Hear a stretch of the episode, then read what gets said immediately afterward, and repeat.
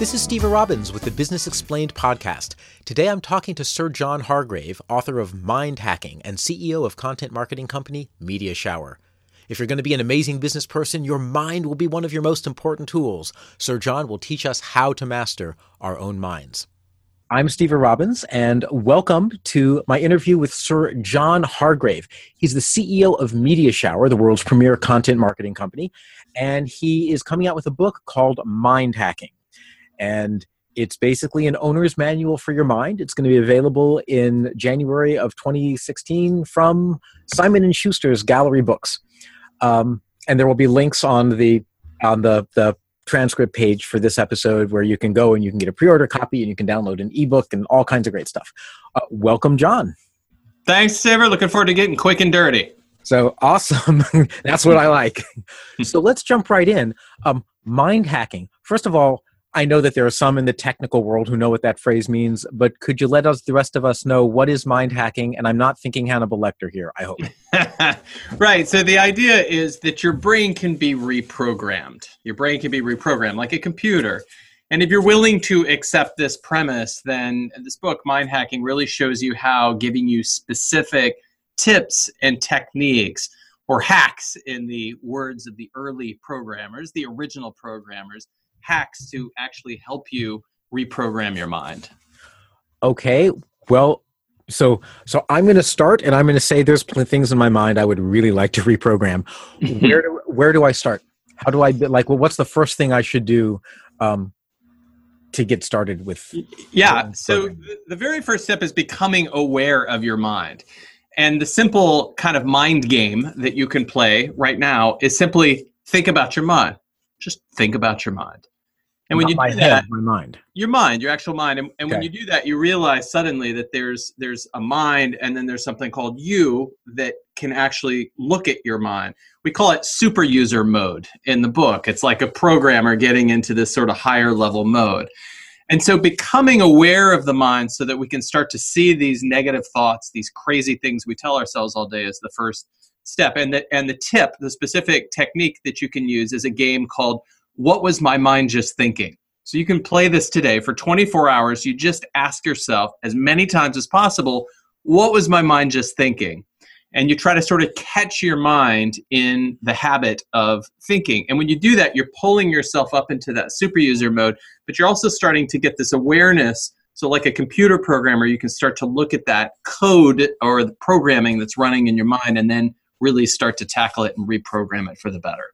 Interesting. Now, I'm currently taking a, no- a, negotiation course at Harvard Law School, and mm-hmm. one of the things they talk about, they say, uh, they say when you're going into a stressful negotiation where there's a lot of emotions involved, they say go to the balcony, mm-hmm. where you're sort of observing, yeah, observing your emotional reaction. Is that the same thing, or love it? Yeah, I haven't heard that, but that's exactly the same concept. Um, the technical term for this, Stever, is called metacognition, and basically, you're thinking about your thinking. So you're kind of taking this meta view, getting one step above your head. So when I go into a negotiation, instead of this kind of anxiety running, like I'm going to fail, I'm going to get a bad end of this deal, I can start to get on top of that. As you say, go to the balcony, go into super user mode, and start to say, wait a minute, mind. I don't have to think that. I don't have to believe it. You don't have to believe everything your mind tells you. And that's how you start to get in control and start to reprogram it with more positive thoughts.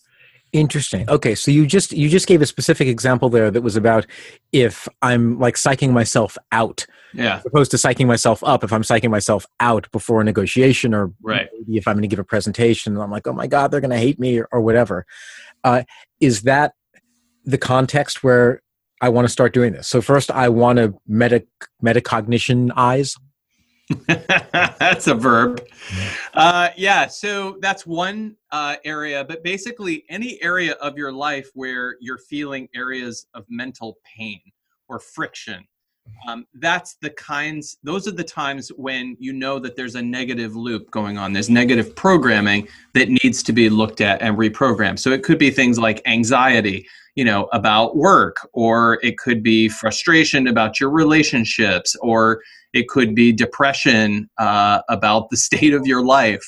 So you're looking for those areas where you have like a persistent negative thought. And those are the, the, the thoughts that we can kind of debug, like a programmer debugs a computer and then reprogram.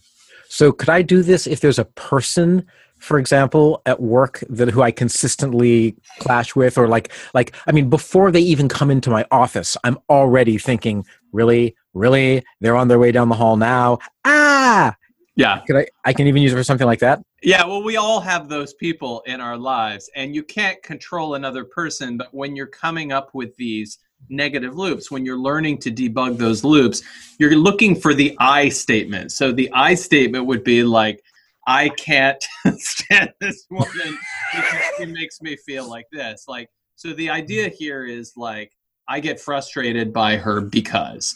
And then when you start to see that, you can then start reprogramming that with a more positive loop. And I'll give you a real example, which is, you know, I run this uh, content marketing company, and occasionally, not very often, sometimes we'll have difficult clients with our company. And I imagine a consulting company with difficult clients. who, who, who, who would have thought? and I used to get really worked up by this, Stever. So it used to drive me crazy. And some people I would really like obsess over, you know, dealing with them.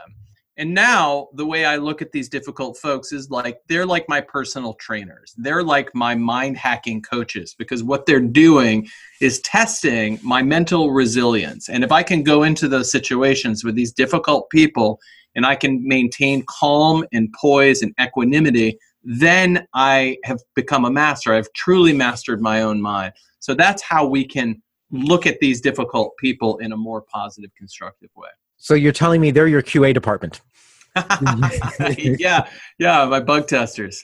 So okay, so so the first thing you do is you start you become aware of your thoughts. You you you go to the balcony. Right. You, you meditate.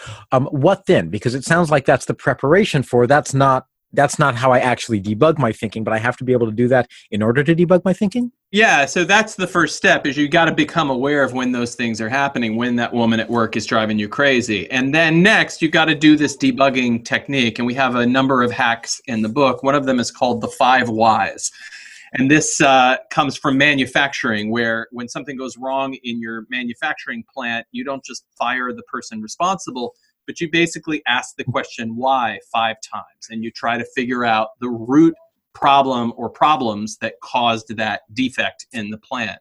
In the same way, we can ask ourselves why five times and keep going back to the root of why this thought is so persistent or why this thing is such a problem in me.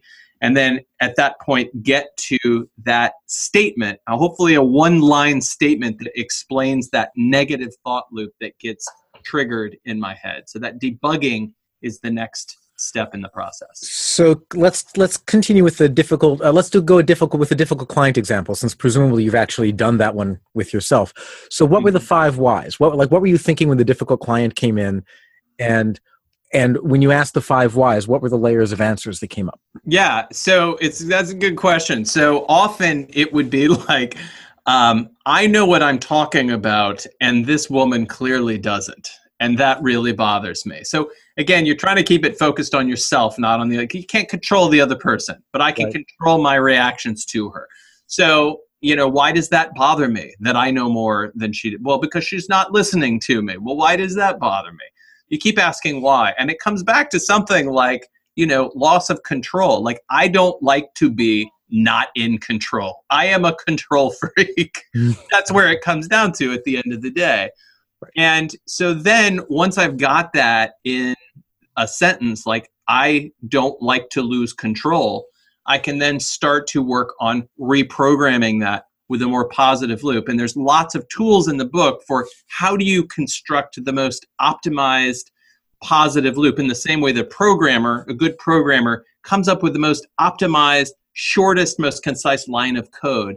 And so for me, it might be something like, it's okay, you know, I, I am teaching other people.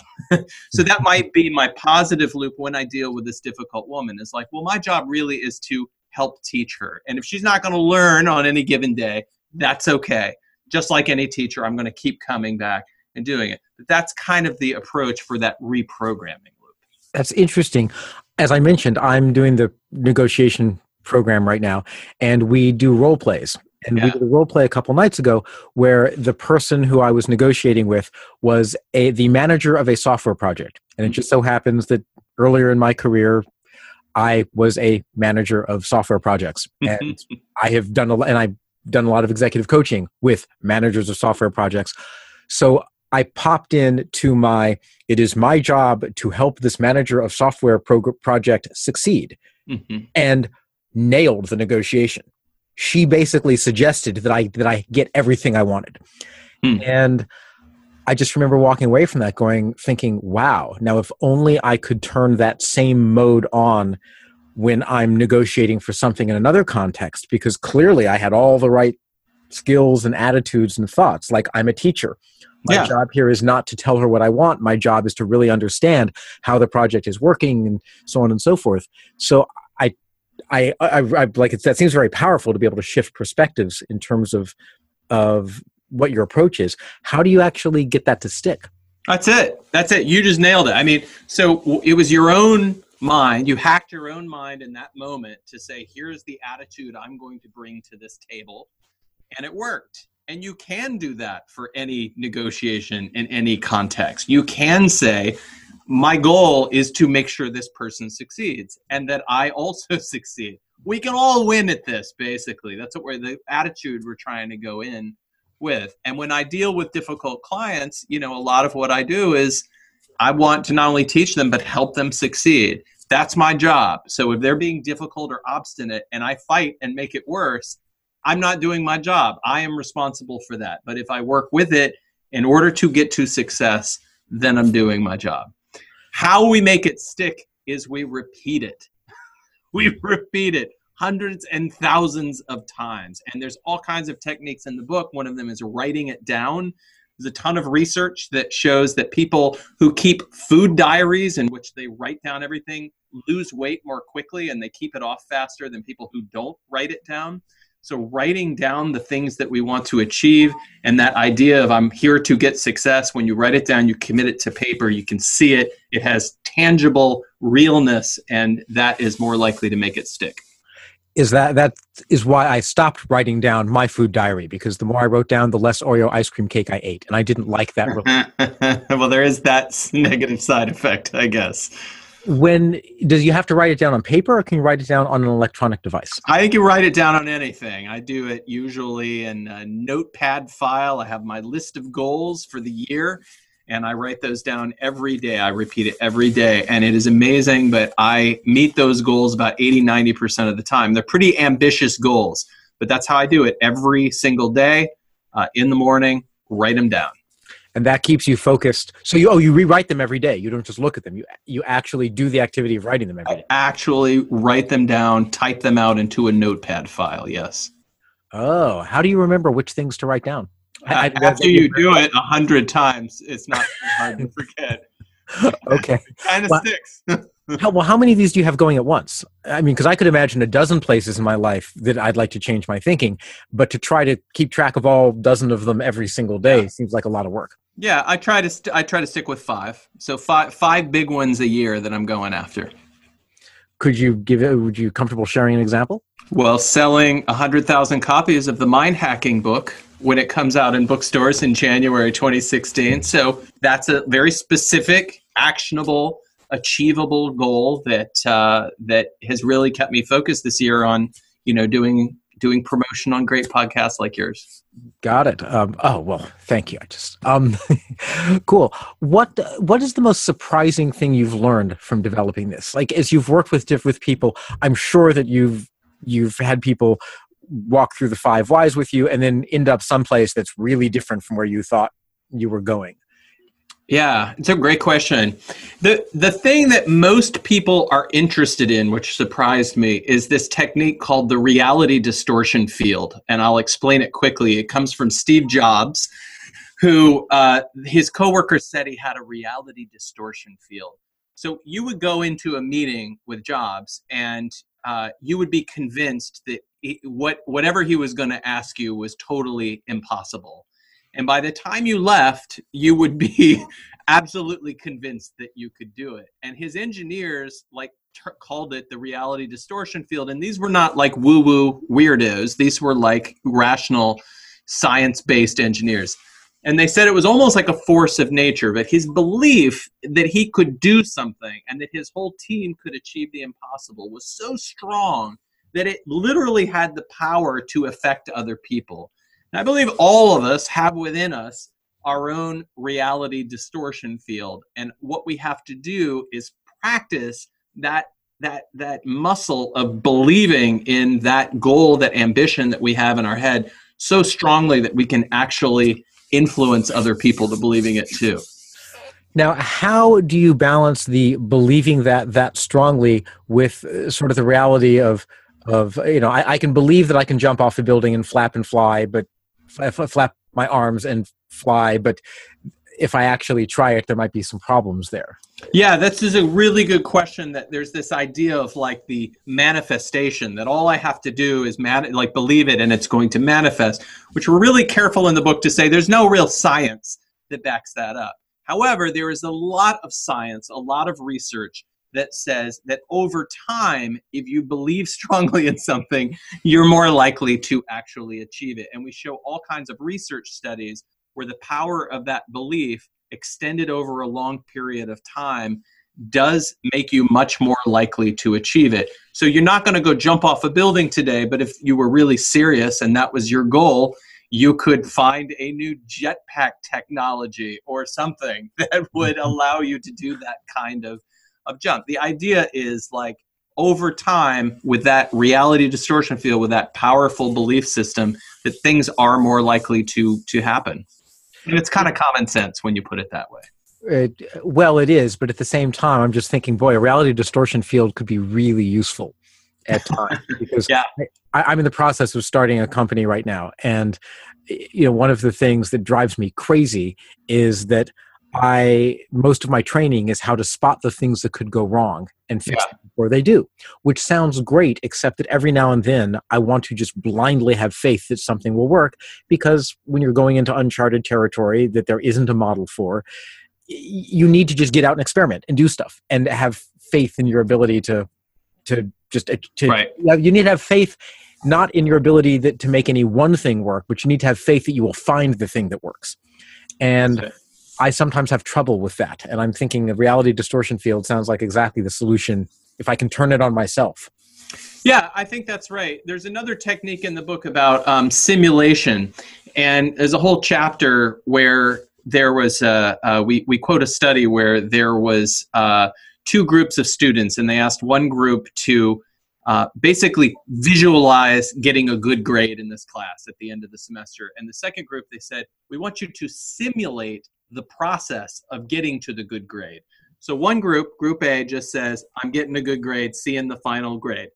The other group says, I'm going to have to go home and study. I got to make a plan. Somebody's going to ask me out to a party. I'm going to have to say no. I've got to get good sleep the night before. I've got to take the test, and then I get the good grade.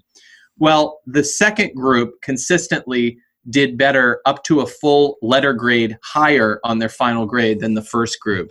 So the lesson from that is when you mentally simulate these things as you're doing that can go wrong, but then you actually take action in getting through that, you really are more likely to be resilient when those difficulties arise. If you're running simulation after simulation, including how you're going to get over those difficulties, you'll be more able to get over those difficulties when they come up in your life. So it's not necessarily a bad thing.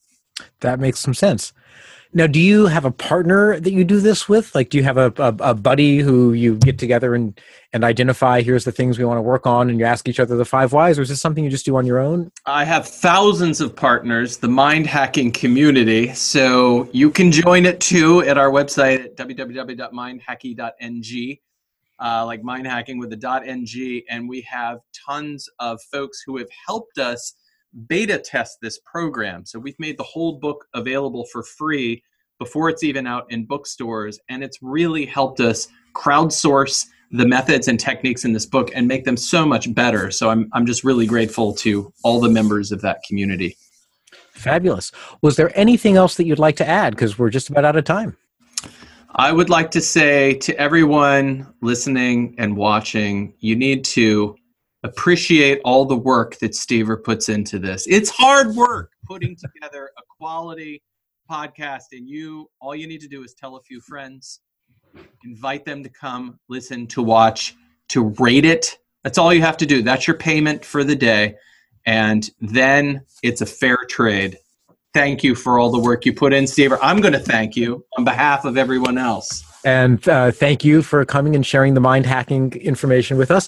And again, you can go to, you can find John at mindhacking, M I N D H A C K I dot N G, mindhacki dot ng, uh, online and join the mind hacking community. And you can pre order the book from Amazon. Then the book is called mind hacking.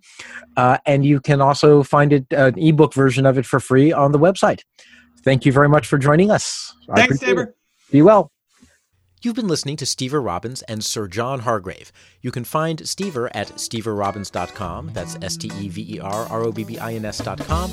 And you can find Sir John Hargrave at mindhacki.ng, which is M I N D H A C K I dot N G, which spells mind hacking. M I N D H A C K I dot N G. Thanks for listening.